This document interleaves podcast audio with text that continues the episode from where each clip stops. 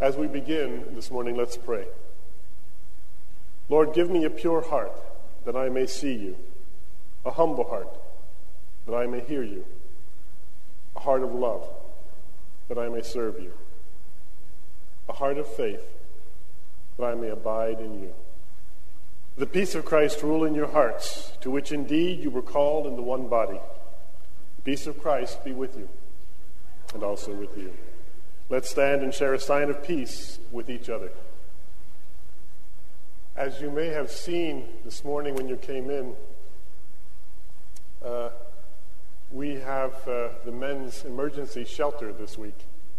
And uh, whenever we shelter folks in the building, I am very uh, conscious of the fact that uh, Jesus taught us that if we give water or aid or assistance to anyone in need, we are giving it to Him. And so I become very conscious of the fact that during the week, um, Jesus is walking around in this space. I, I, I uh, don't know how else to explain it to you, but um, I'm very conscious of doing things well while we're being hospitable uh, to these folks.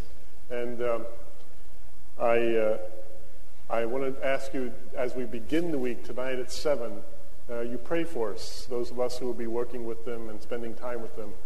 Um, they're usually a good bunch of men, um, and we have some really good conversations. So uh, please keep that in mind this week. And uh, we, we have been blessed, by the way. Uh, I received a call yesterday from uh, St. Peter's congregation, Roman Catholic Church, and they are going to be providing uh, some of the overnight staff as well as providing the men with a meal in the evenings because their facility is under renovation and they couldn't host this year. So they're going to join us in taking care of the guys. And I thought that was really cool. I mean, it's a beautiful interfaith, ecumenical kind of thing to do.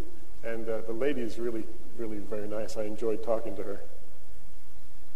So as we begin this week to entertain and uh, give um, hospitality to the Lord, um, let us call ourselves to worship with the words of Scripture. Our help is in the name of the Lord, creator of heaven and earth. Grace to you and peace from God, our creator, and the Lord Jesus Christ. God's foolishness is wiser than human wisdom. God, who is the source of our life in Jesus Christ, calls us not because of our skill or worth, but because of God's great love, and summons us now to worship. Come. Let us worship the Lord.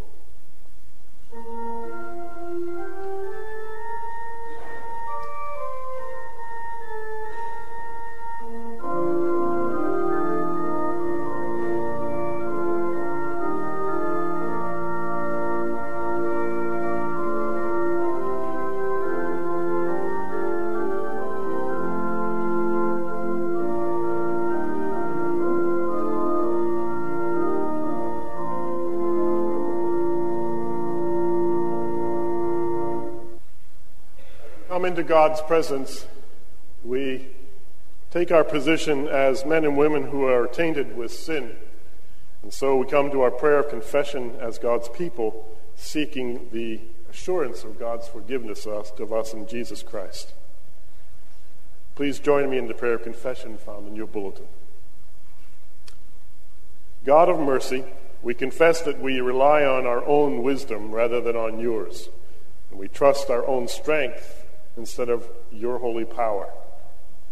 We are surprised to find that we are foolish and weak and try to hide the truth from ourselves, from others, and from you. Forgive us that we might trust in your goodness alone and relying on your power, seek to do your will, doing justice, showing mercy, and walking humbly with you. Holy God, holy and mighty, Holy Immortal One, have mercy upon us. Hear the good news. God says, I will cleanse them from all the guilt of their sin against me, and I will forgive all the guilt of their sin and rebellion against me. Therefore, in Christ, we stand forgiven. Thanks be to God. Hear what our Lord Jesus Christ says You shall love the Lord your God with all your heart, and with all your soul, and with all your mind. This is the greatest and first commandment, and the second is like it. You shall love your neighbor as yourself. On these two commandments hang all the law and the prophets. And so let us live.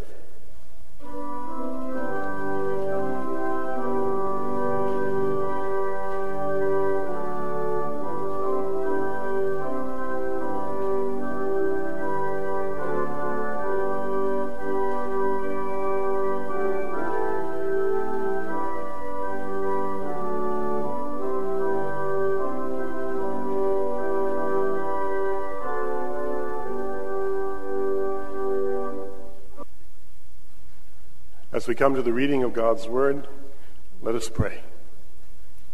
Lift up your hearts. Lord God, may your Word be a lamp to our feet and a light to our path through Jesus Christ our Lord. Amen. The word of the Lord from Micah 6, verses 1 through 8. What God expects of us.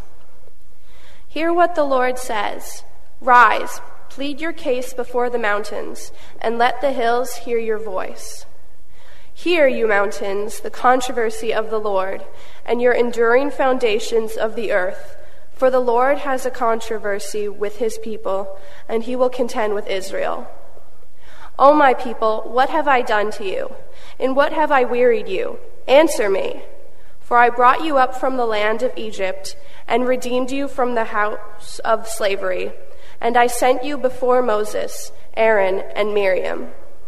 O my people, remember now what King Balak of Moab devised, what Balaam son of Beor answered him, and what happened from Shittim to Gilgal, that you may know the saving acts of the Lord.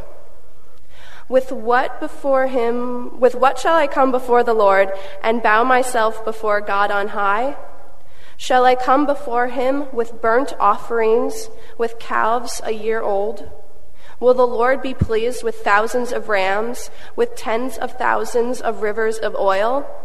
Shall I give my firstborn for my transgression, the fruit of my body for the sin of my soul? He has told you, O mortal, what is good, and what does the Lord require of you but to do justice, and to love kindness, and to walk humbly with your God? This is the word of the Lord.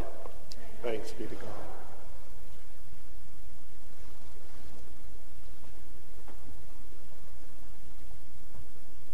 Our second lesson comes to us from the Gospel according to St. Matthew, chapter 5, verses 1 to 12.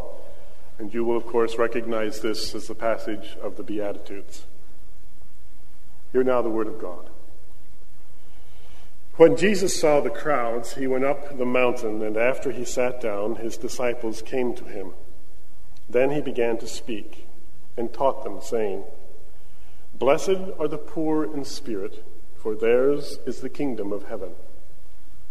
Blessed are those who mourn, for they will be comforted. Blessed are the meek, for they will inherit the earth. Blessed are those who hunger and thirst for righteousness, for they will be filled. Blessed are the merciful, for they will receive mercy. Blessed are the pure in heart, for they will see God. Blessed are those who are persecuted for righteousness' sake, for theirs is the kingdom of heaven. Blessed are you when people revile you and persecute you and utter all kinds of evil against you falsely on my account. Rejoice and be glad, for your reward is great in heaven. For in the same way they persecuted the prophets who were before you. This is the word of the Lord. Thanks be to God.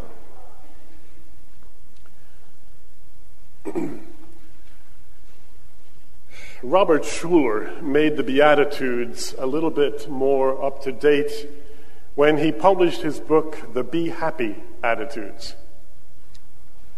And many times, even these words in Matthew's Gospel are translated in some versions of the Bible as happy are those rather than blessed are those. The word happy always bothered me always has. because happiness is a state of mind. And uh, something that doesn't settle well after supper can affect your happiness. Uh, the word blessed in this text has far more weight to it than happiness. In the Old Testament, when God made his relationship with Israel in the covenant, he basically laid out the Ten Commandments and all of the laws that accompanied the Ten Commandments and said to the people of Israel, Now listen, if you do this, you will be blessed. But if you don't, what's going to happen?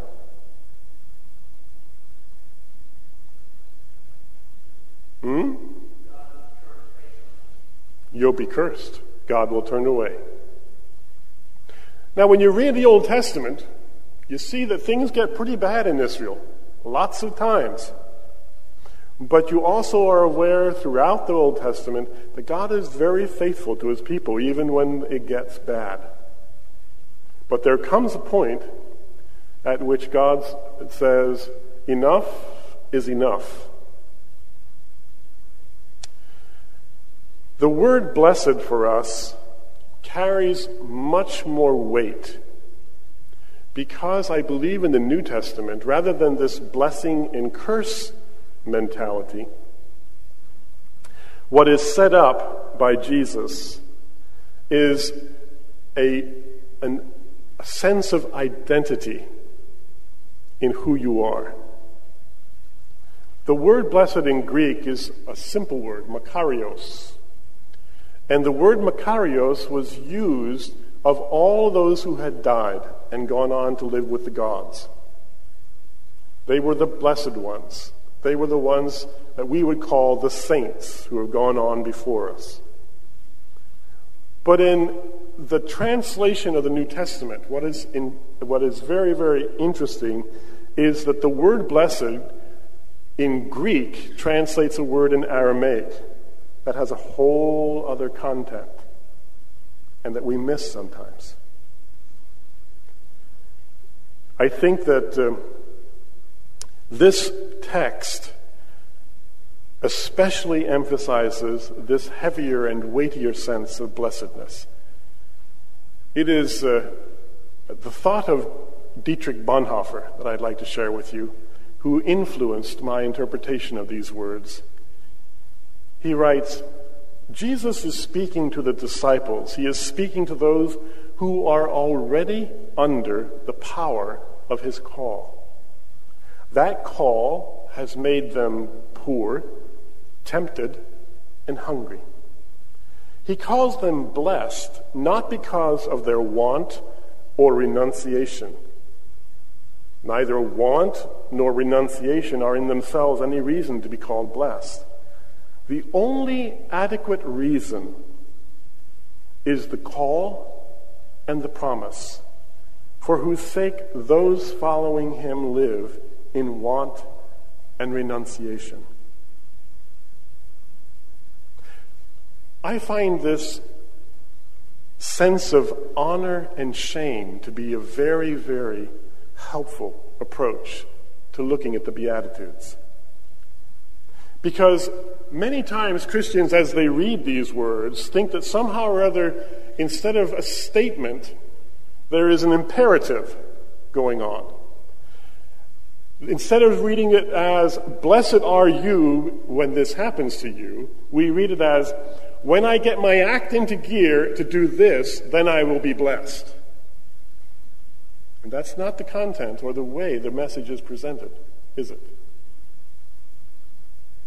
I think that Bonhoeffer has a, a, truly, genuinely biblical understanding of this word, blessed, because what Jesus is saying is listen, if you are my disciple, you are called to do and to be as I do and as I am. When you read the Beatitudes, what do they tell you? They tell you all about who and what Jesus is about. Blessed are the poor in spirit, for theirs is the kingdom of heaven. Who is poorer than Jesus? I mean, what did he have? What did he possess? This morning, when the shelter folks arrived, I was kind of overwhelmed at the number of black bags that they brought in. There must be 30 or 40 of them in there. And I said to myself, isn't this interesting? Because the last time that these guys were with us, last year, at the end of the shelter, they left all those bags behind because they can't take that out in the street with them. I must have taken at least 20, 25 bags, big black garbage bags full of their stuff to the Salvation Army last year. What kind of possessions did Jesus have? What kind of possessions does anyone who is called to be poor in spirit? Blessed are those who mourn, for they will be comforted. I mean, that is the very nature of what Jesus does for us in terms of the cross and his resurrection. He helps us understand that death is not the end, that life goes on. Blessed are the meek, for they will inherit the earth. The way of living, the way of taking care of and loving your neighbor. All of these, you see, are indications of who Jesus is and what Jesus is about. And so when he's addressing the crowd as his disciples, he's saying to them, Blessed are you, not because of what you will or will not do, but because of who you are as my disciples. There is an assumption on the part of Jesus that if you are a disciple, you will identify with who Jesus is and what Jesus is about. Those who are hungry and thirsty for righteousness, those who are merciful, those who are pure in heart, those who are peacemakers, even those who are reviled and persecuted, are the people who are those that have been called Christians, little Christs. Hmm. When was the last time you were able to think about the fact that you are Christ to the world in which you live?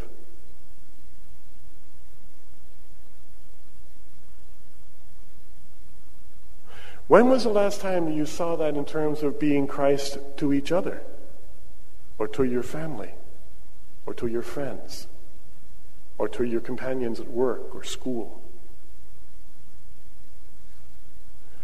The whole idea of our sanctification is tied into this concept.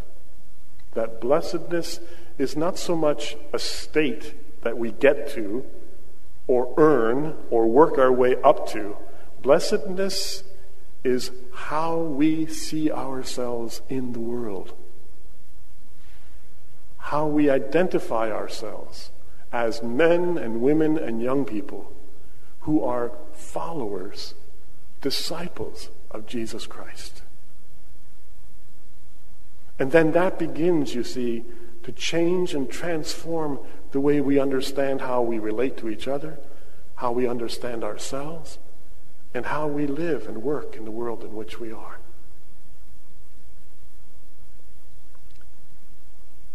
Bonhoeffer, as you know, died in prison only hours before the Third Reich fell.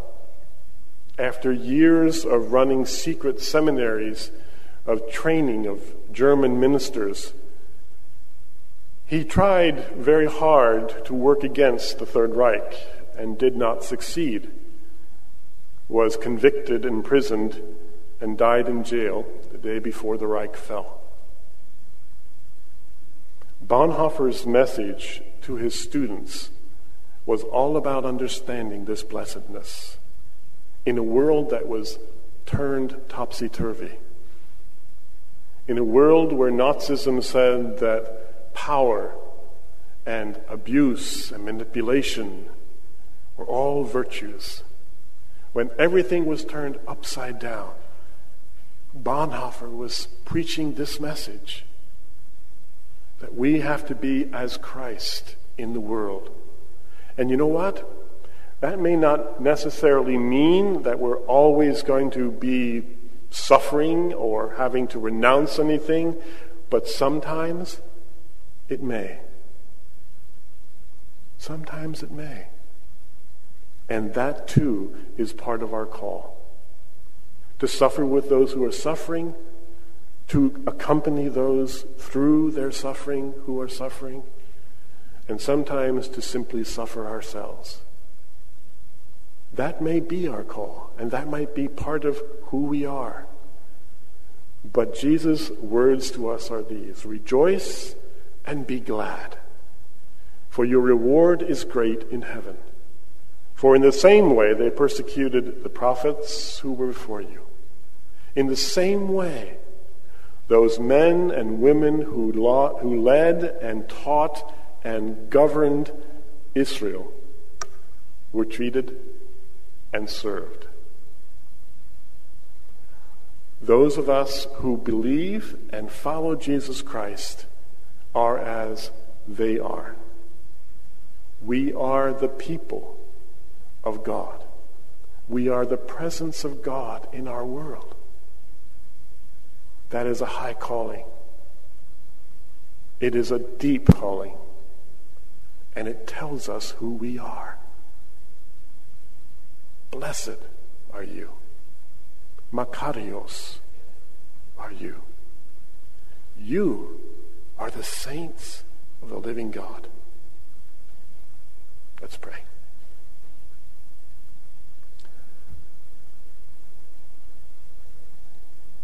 We praise you, our God, for making your divine truth real to us in Jesus Christ.